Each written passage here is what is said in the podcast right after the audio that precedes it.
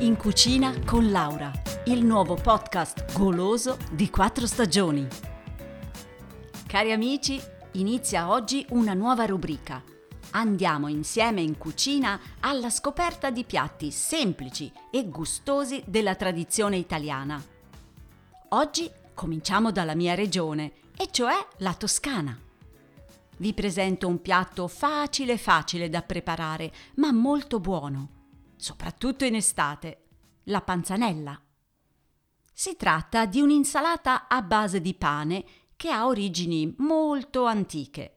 Infatti anche lo scrittore Boccaccio nel 1300 parla di un pan lavato, che era appunto pane bagnato con l'acqua. Ma come è nato questo piatto? Beh, molti pensano che sia nato così. I contadini, quando avevano del pane vecchio, secco, eh, mica lo buttavano via come si fa oggi. Eh no, lo bagnavano con l'acqua e poi aggiungevano delle verdure che avevano nell'orto. Altri invece pensano che la panzanella sia nata sulle barche, dove i marinai bagnavano il pane secco con l'acqua di mare. Chi lo sa? In ogni caso è un piatto povero che serve appunto a riusare il pane secco, come si faceva tanti anni fa, perché il cibo era ed è una cosa preziosissima. Della panzanella ci sono diverse ricette nell'Italia centrale, ma io oggi vi racconto quella che conosco io, appunto come si fa da noi in Toscana, e cioè nel modo più semplice e tradizionale. Allora, andiamo in cucina.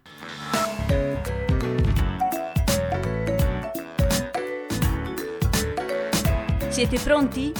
Bene, prima di tutto gli ingredienti. Ci vuole un pezzo di pane toscano secco. Attenzione, è molto importante. Deve essere pane casareccio, bianco, altrimenti la panzanella non viene bene. Poi una cipolla, per esempio la rossa di Certaldo, olio extravergine di oliva, aceto di vino, mm, due pomodori, un cetriolo non troppo grande, basilico, sale e pepe. Per le quantità, eh, dipende da quanta fame avete. E ora vi spiego come si fa.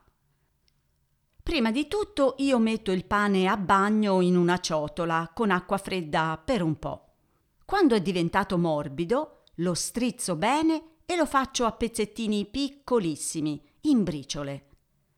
Poi pulisco la cipolla, la taglio a fette e quindi faccio lo stesso con i pomodori e il cetriolo.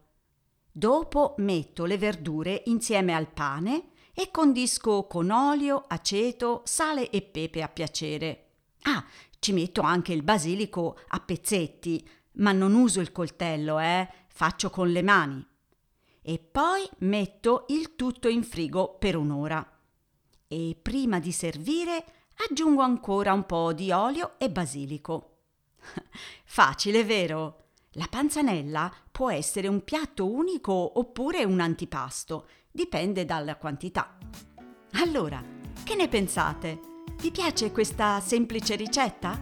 Beh, provate anche voi a farla e ditemi com'è venuta. Buon appetito da Laura e a presto!